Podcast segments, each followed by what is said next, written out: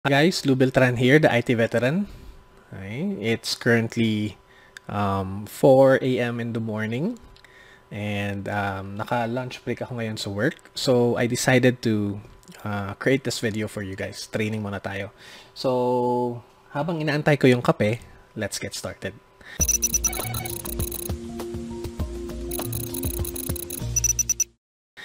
Okay, so ang topic natin for today is ano yung 10 things that you need to know before creating yung IT resume ninyo. Okay? So, this is one of the popular questions na uh, tinatanong sa akin whenever I do seminars. Okay? Or I ask my students, ano yung pinaka number one na nahihirapan sila. Okay? It's creating yung resume. Okay? So, in this video, let's tackle this one. Okay? So, let's start with number one. Okay? Yung unang point na kailangan yung malaman when creating the IT res- yung IT resume ninyo is that the sole purpose of yung resume is to get you an interview. Okay? Hindi tayo nagsasubmit ng resume to apply for a job. Okay? Nagsasubmit tayo ng resume to get us the interview. Okay? Dahil doon sa interview, doon tayo masasala if we are qualified to get the job or not. Okay? Pero the biggest point there is that yung resume mo needs to be noticeable for you to be interviewed. Okay? And ang kagandahan dito, yung resume mo is technically a sales pitch. It's the easiest sales pitch that you're gonna be doing, okay, for the rest of your life. Okay? It's the easiest sales pitch that you're gonna do. Okay? Bakit? Um, technically kasi, the buyer or yung company na ina-applyan mo is already telling you exactly what they want to buy. Ano ibig sabihin nito? Sinabi na sa inyo doon sa job posting kung ano yung gusto nilang marinig sa inyo. Okay? So, let's uh, let me give you an example. So, kunin ko lang ang aking uh, browser dito. So, this is from Indeed. Okay?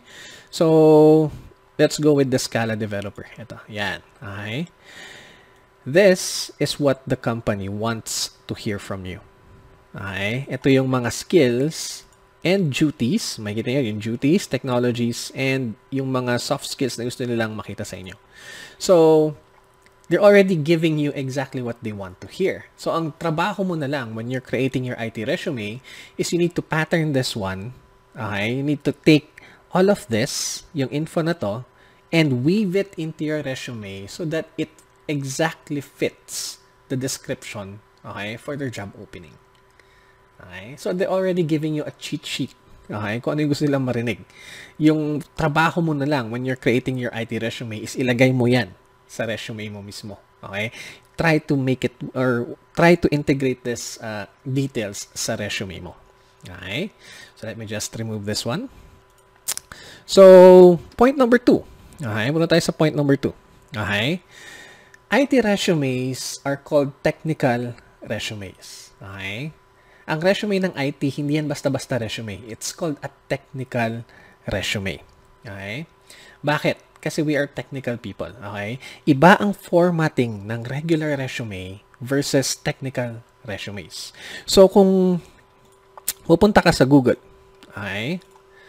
Uh, let's go to Google. Okay? Okay? And we type how to create a resume. Okay? Marami kang makikitang how-tos dito. Okay? Pero yung mga how-tos na to are made for creating a generic resume. Okay? Not a technical one.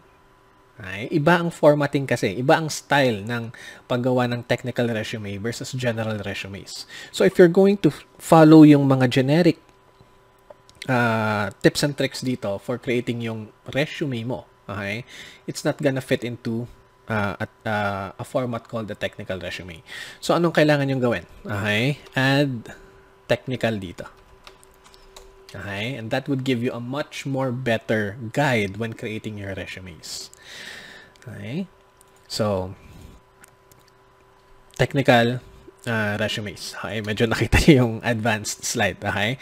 Now, what you need to know uh, when creating a technical resume is meron tayong tatlong format. Okay? So, the first format for a technical resume is called a functional uh, format. Okay? Ang ibig sabihin ng functional is ang focus ng resume mo is more on skills. Okay? And this is good for um, fresh graduates, okay? Or yung mga IT na merong little or no experience pa. Okay? So this is a sample na binigay ko on, okay, for you guys uh, as reference. Okay?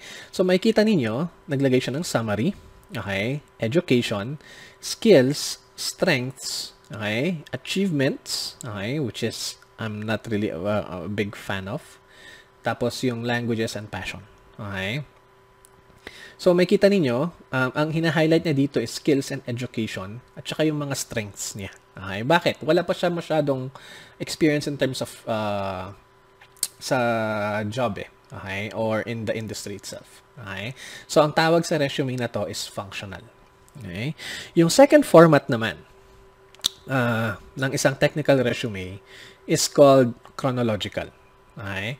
Chronological means um, meron ka ng work history. Okay? May, may experience ka na sa industry. Okay?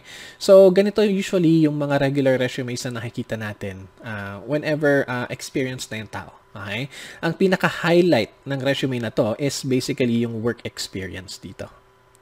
Okay? Yan ang tinitingnan. Ano ba yung naging experience niya from the previous jobs? Okay? That's called chronological. Okay?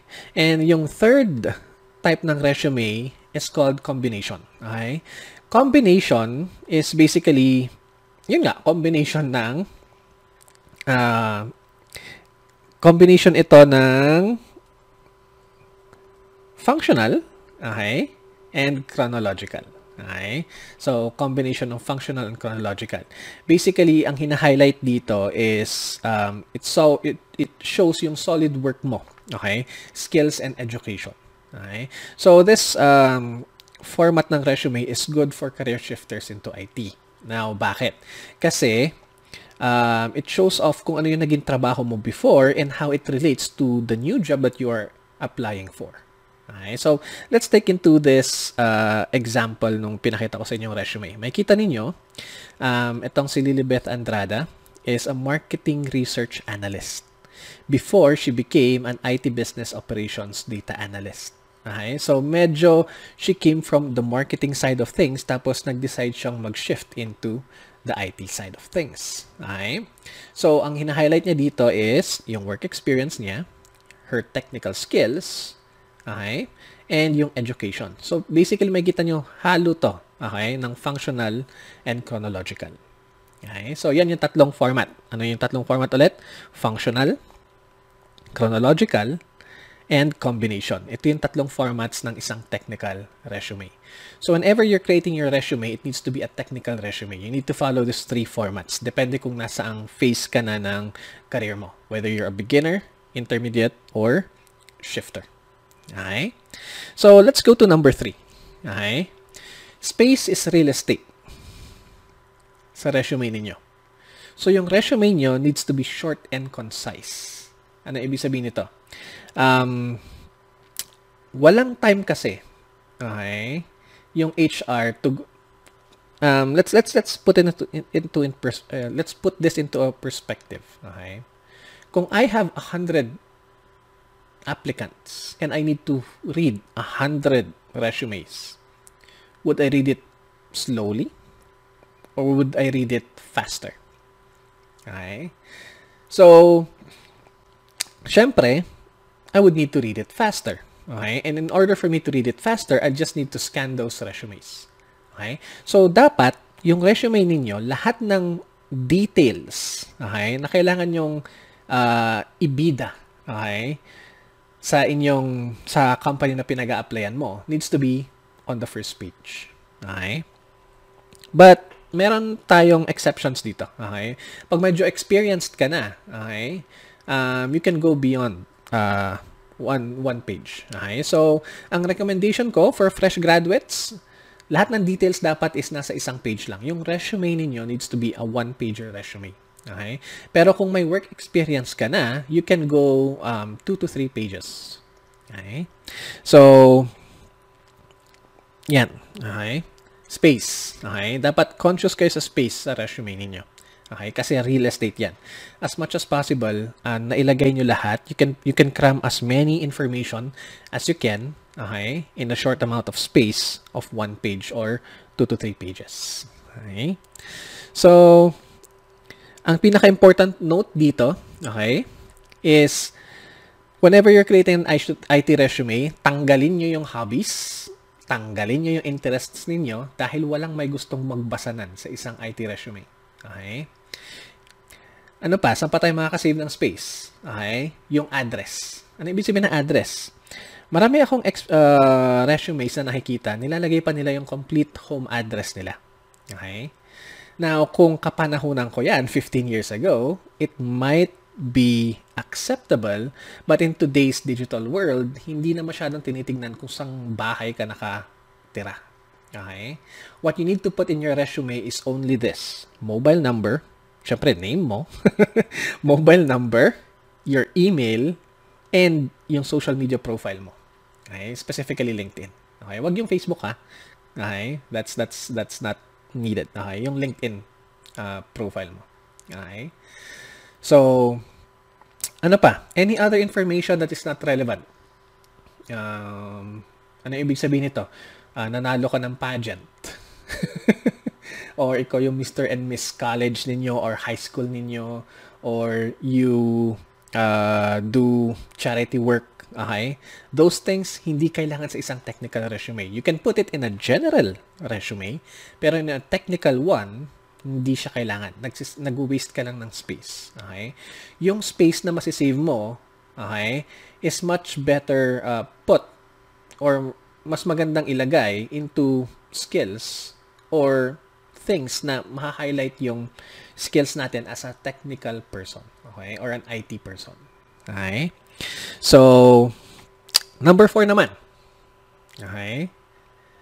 Never, never, ever, ever, ever, ever put yung picture ninyo sa inyong resume unless it is required by the job posting.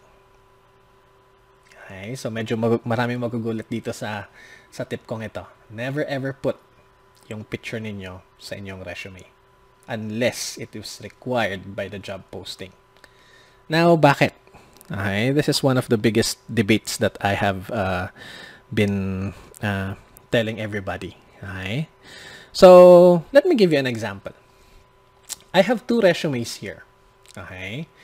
Yung kay John Bates and kay yung kay Bastian. Okay?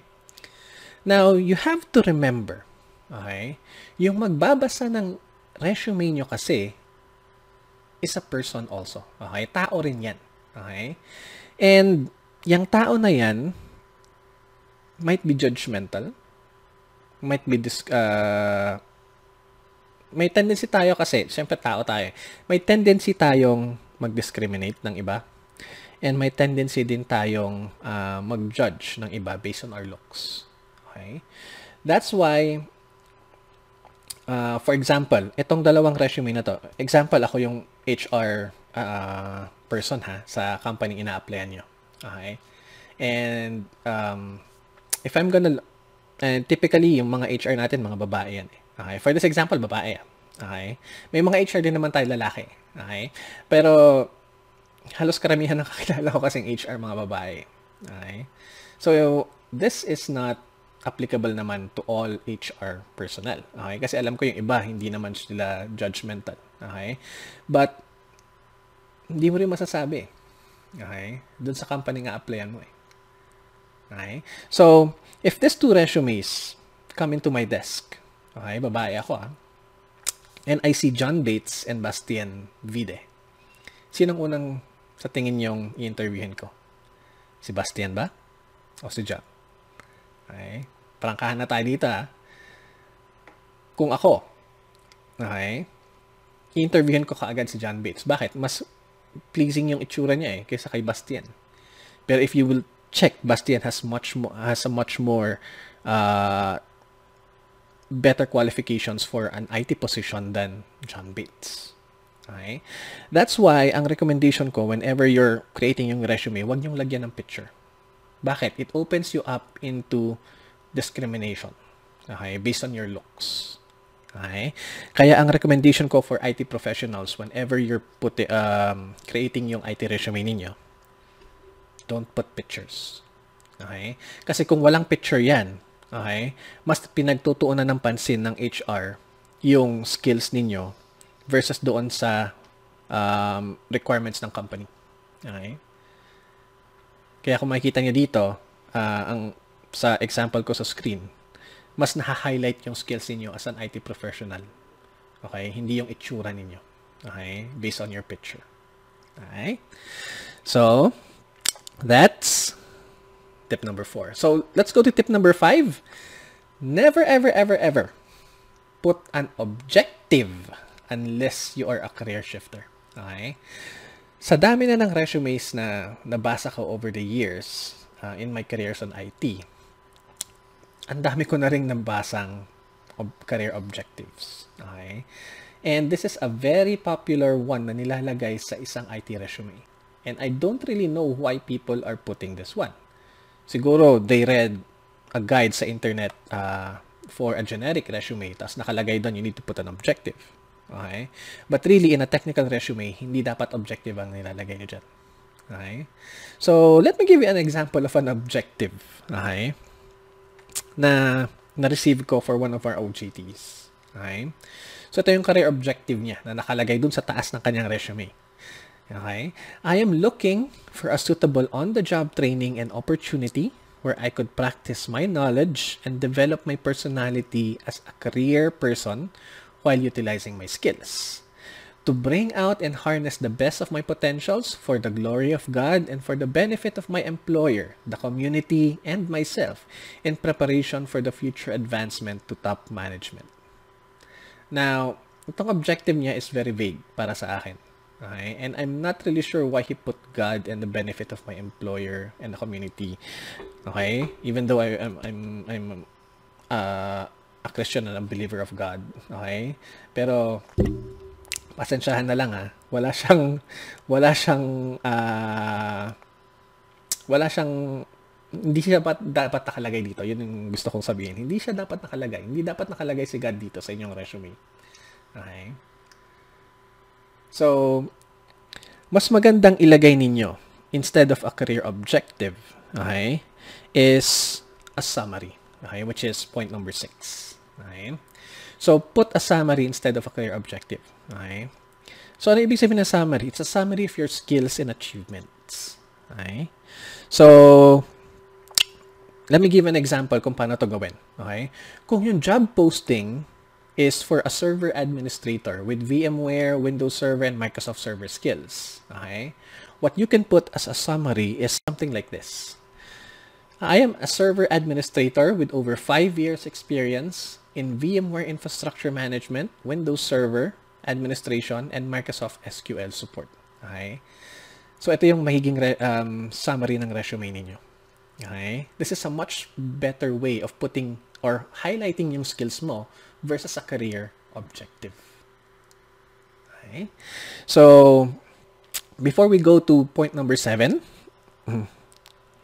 okay? So, ads muna tayo. okay? So, follow me on Facebook Okay? Um, nandito yung link sa baba. And also, um, subscribe sa aking YouTube channel. Okay? For more tips and tricks na katulad nito. Okay? And make sure you also go to lubeltrad.com. Lalagay ko yung link below. Okay? And to download yung ebook ko. Okay? Which is Job Interview and Salary Negotiations. Uh, negotiation Scripts for IT Professionals. So, dito yung libro. Okay? Lagay ko dyan. So, this is a free ebook that I give to all of my visitors sa lubeltran.com. Okay? So, when you download this ebook, uh, ebook, it will show you how to do uh, a job interview, ano yung mga typical questions na tinatanong dyan. And um, once you are the final candidate na for the position, okay, you can now um, go back and reference this ebook for you to be able to do uh, effective salary negotiations. Kasi um, mas magandang humirit ka ng konti kaysa wala. Okay? Sa inyong sweldo. Okay? So, let's go back to our training. Okay, so let's go with point number 7. uh, naglolo ko ang aking Microsoft Outlook. Yan. Okay. Number seven, or tip number seven ko, yung resume ninyo needs to be ATS friendly. Okay? Ano ibig sabihin ng ATS? Applicant Tracking System. Okay? Sa panahon kasi natin ngayon, okay, ang sumasala ng resumes or karamihan ng mga big companies or multinational companies, gumagamit sila ng uh, ATS systems or applicant tracking system. Basically, an ATS is they're passing your resume through an AI a bot or a program or an application. Okay? And that application will actually extract information from your resume, okay, based on a certain criteria or algorithm. Okay, so for this example, makita ninyo, um, this is the resume of Mark Singleton, okay, and this is a JavaScript uh, program where it actually extracts yung information coming from your resume. Okay? And it will match it versus doon sa job opening or sa job posting na, na uh, binigay ng company. Now, if yung uh, comparison ng dalawa, okay, is not really that close, ida-drop ka na kaagad ng ATS. Okay? And hindi na yan isasubmit sa HR pro- person na magi interview sa'yo. Okay? So, you need to be wary of this one. Okay? Ang mga multinational companies ngayon are using some form of ATS already. Okay, so yung resume ninyo needs to be optimized for an ATS system. Okay, so how do we optimize our resumes? Okay, um, you can research this more um, uh, sa internet for you to give uh, have a better idea kung paano gumagana ang ATS. Pero ang tip na may ibibigay ko sa inyo ngayon is unang-una, yung format ng resume ninyo needs to be in PDF. Okay? You should not pass a resume in uh, Microsoft Worded format, okay, or Word format. Okay? Bakit? Kasi it can be editable. Okay? Pwedeng i-edit 'yan ng hindi mo hindi mo alam kung sino pwedeng magbukas ng Microsoft Word mo eh. Uh, document ng resume mo and i-edit niya yung laman. Okay? But if you submit it via PDF, it's much harder to edit yung resume ninyo. And it's much better, uh, it will be read better in terms of uh, doon sa ATS platform. Okay? So, always submit your resumes in PDF format. Okay? Not .doc or not worded formats. It should be PDF. Okay? And next naman, yung font ng resume ninyo should be in Times New Roman or Arial. Okay? It has been found that ATS systems okay, respond more into text whenever yung font na yon is in Times New Roman or Arial. Okay, so you need to arrange yung resume ninyo to use these two fonts. Okay, either of the one. Okay, hindi naman yung dalawang kailangan yung gamitin eh. It can be Times New Roman, it can be Arial, or a combination of both. Okay, basta itong dalawang fonts na to.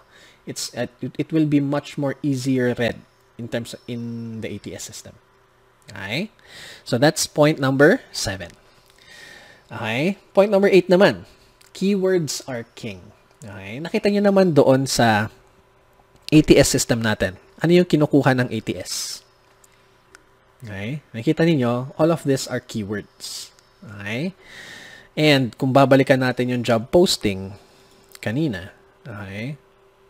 Uh, bukas tayo ng isa pa. Okay? um, so, lagyan natin software developer. Okay. So, find jobs tayo. So, kunin natin ito pinakauna. May kita ninyo, meron tayong keywords dito. Okay. So, ano yung types ng keywords? Um, Objective-C is a keyword. Swift. Cocoa Touch. iOS backend services. Okay. Ano pa? C-based libraries. Push notifications. All of these are keywords. Okay. Na tinatrack. Okay. Kaya yung resume ninyo needs to be keyword friendly. Okay, so balik tayo sa ating uh, PowerPoint presentation. Okay, so keywords are king. Okay, and really, yung first page ng resume ninyo needs to be keyword friendly. Okay, dapat ang daming keywords nan. Okay? Later, mamaya, towards the end of this video, ipapakita ko sa inyo yung resume ko mismo para makita nyo how I implement all of these tips sa aking resume. Okay? So, keywords are king. Bakit? Okay? Yung sa dami ng applicants kasi for an HR professional, okay, she doesn't have time to read all of those pages. Okay? So what she does is basically something called a one-minute scan. And this has been uh, been implemented in several companies that I know of. Okay? Nakakausap ko kasi yung HR eh. Kapag ako nagpa-open ng isang job opening, I usually give yung I usually give yung uh, uh, job description sa HR. Okay? So, ito muna yung kailangan nyo malaman. Yung HR professional na, na tao ng isang company is not a technical person. Okay? Yung HR professional natin is not a technical person. Okay? So, how do they craft kung ano yung pinopost nila sa job sites? Okay? Itong, itong, itong job posting na to, sinong nagbigay nito? Hindi si HR ang gumagawa nito. Okay? It's me, the manager who is opening the technical position, ako yung gagawa nito. And I submit this to the HR personnel. Okay? Now, yung HR personnel will actually try to match okay, yung uh, keywords dito sa job posting versus doon sa keywords na makikita niya sa resume mo. Kasi unang-una hindi siya technical person eh. Yung HR natin might be an H uh, uh, uh, a psychology graduate. It might be a management graduate, BS management or it might be a human relationship uh, management course uh, graduate. Okay, so hindi sila technical person. And you're submitting a technical resume to a non-technical person. Okay? So anong magiging uh, point of comparison niya? keywords. Okay? Kung wala yung keywords mo versus doon sa uh, na hinahanap niya doon sa resume mo, then your resume will fail. Okay? And majority ng HR professionals ngayon are doing the one-minute scan. Ano ibig sabihin nito? Okay? This is a, a, a sample post na nakita ko kay Dell. Okay? And um, nagustuhan ko to. Okay? So, basically, this tells you how the one-minute uh, scan works. Okay?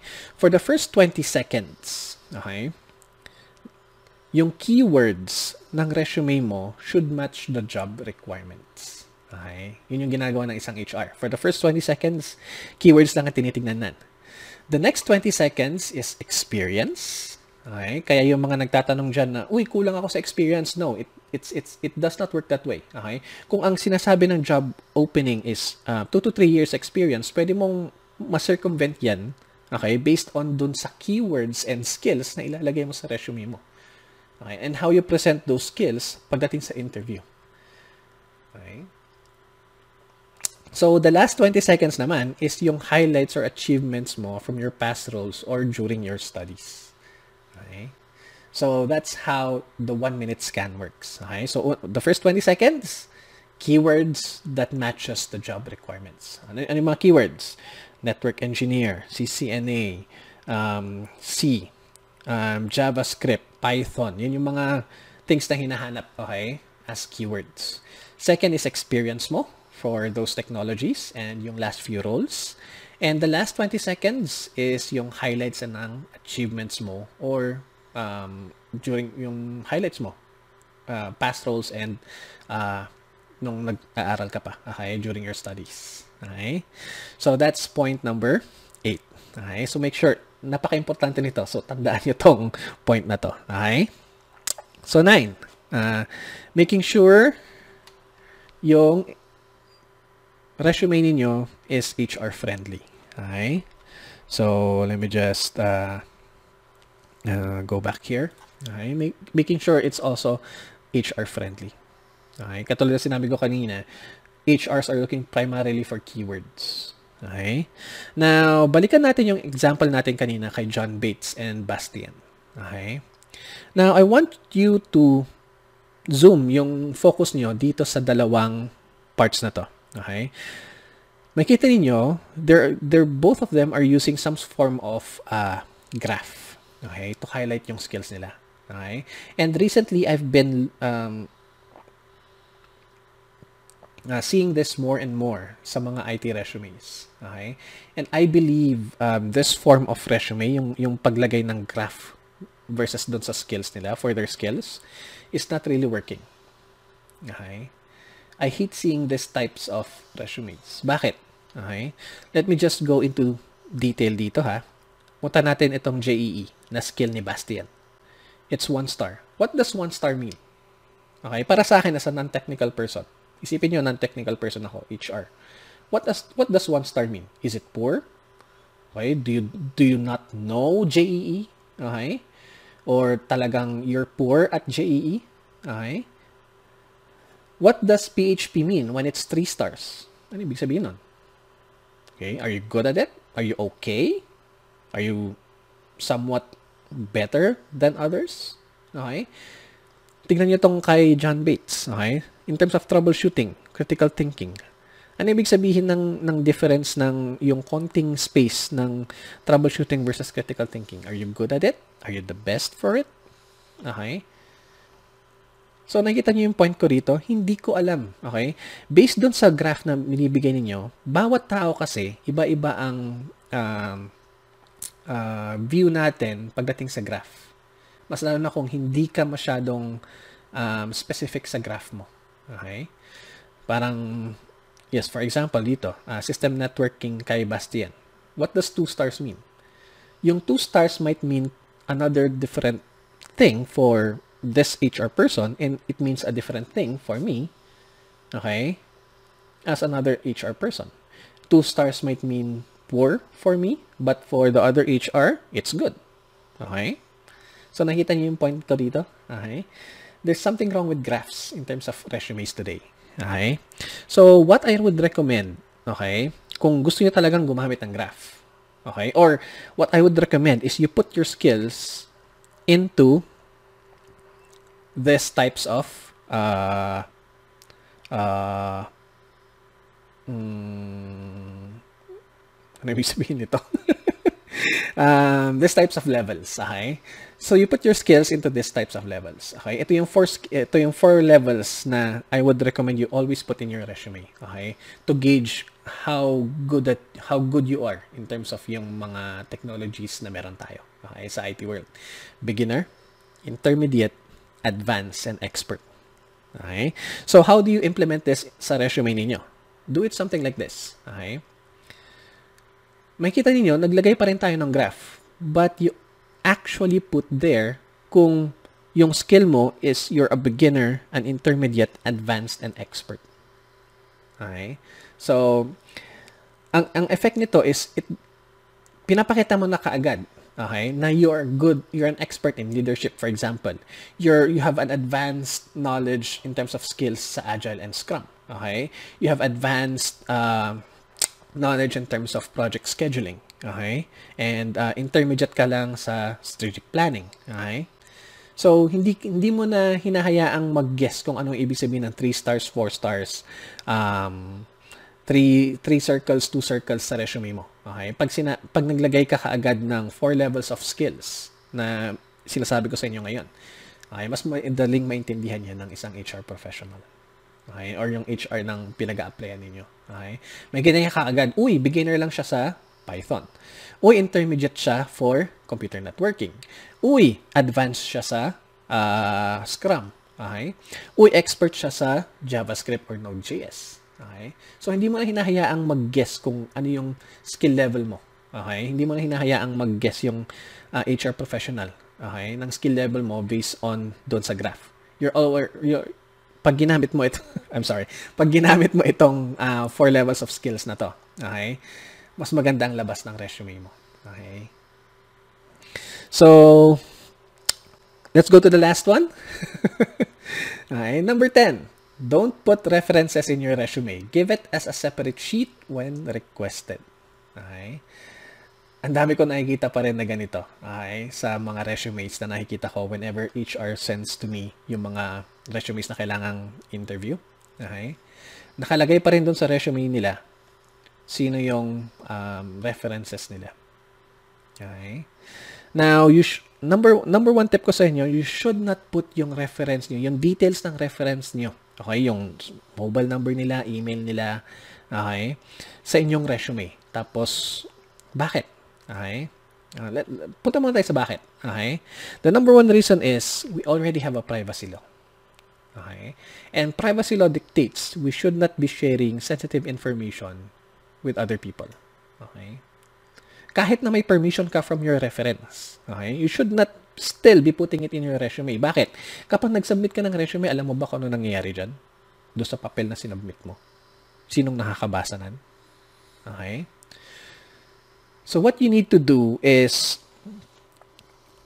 um, huwag ka maglalagay ng references sa inyong resume. What you need to do is you put it in a separate sheet when requested. So, ano ibig sabihin nito? Kapag nag-request lang ng, re- ng references during the interview, yung HR professional, saka ka magbigay ng reference.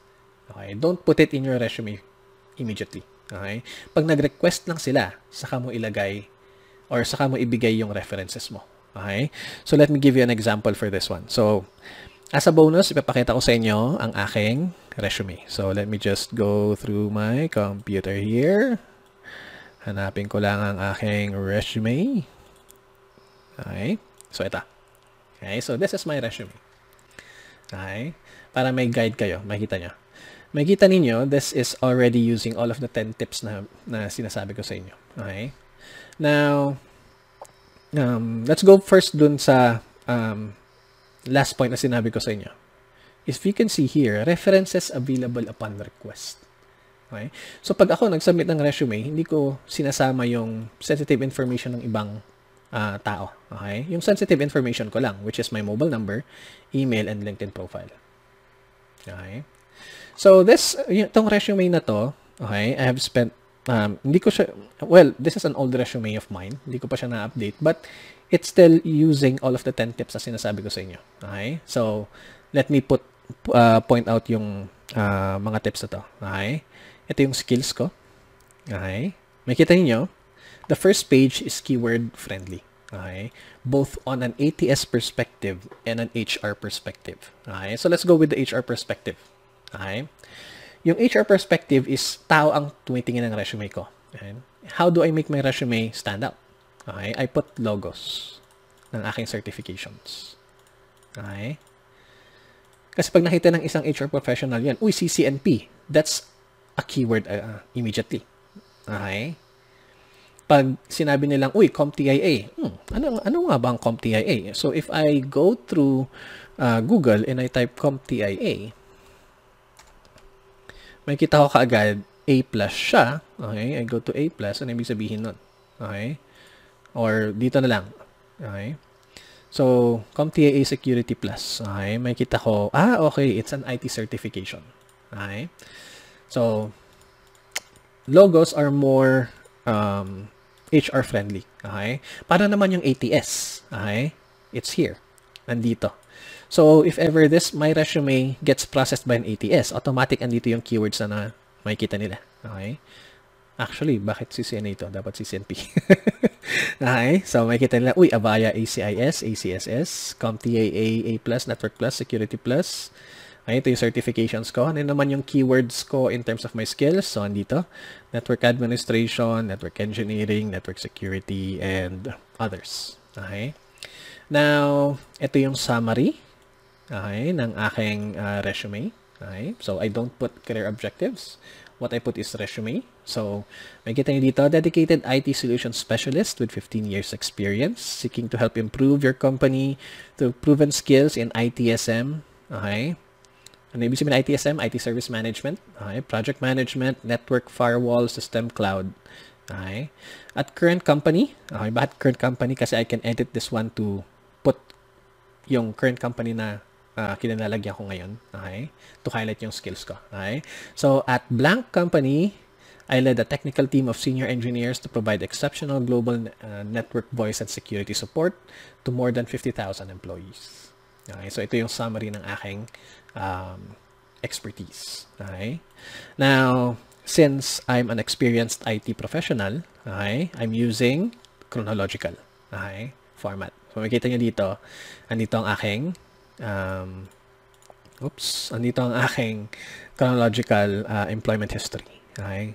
So, andyan. And then yung mga dates. Ito, ito, ito. Yan yung dates. Okay? And Actually, two parts lang. Two pages lang ang aking resume. But what I put here on the third page is optional lang to. I can submit this with the third page or not. Okay? Pero itong third page is a hack actually. Okay? It contains all of the, makita nyo ang daming keywords dito. Okay? This is more for the ATS. Okay, the process. Okay? So, kung mas marami siyang keywords na ma-extract sa aking resume, mas maganda yung chances ko na ma-interview.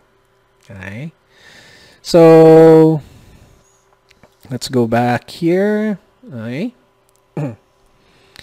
So, that's it for my 10 tips when creating yung IT resume natin. Okay? So, hopefully marami kayo natutunan. Um, I know this is a very long uh, YouTube video for uh, um, this segment. So, para sa aking tips. So, that's it, uh, fellow IT engineers, and I'll see you in the next video.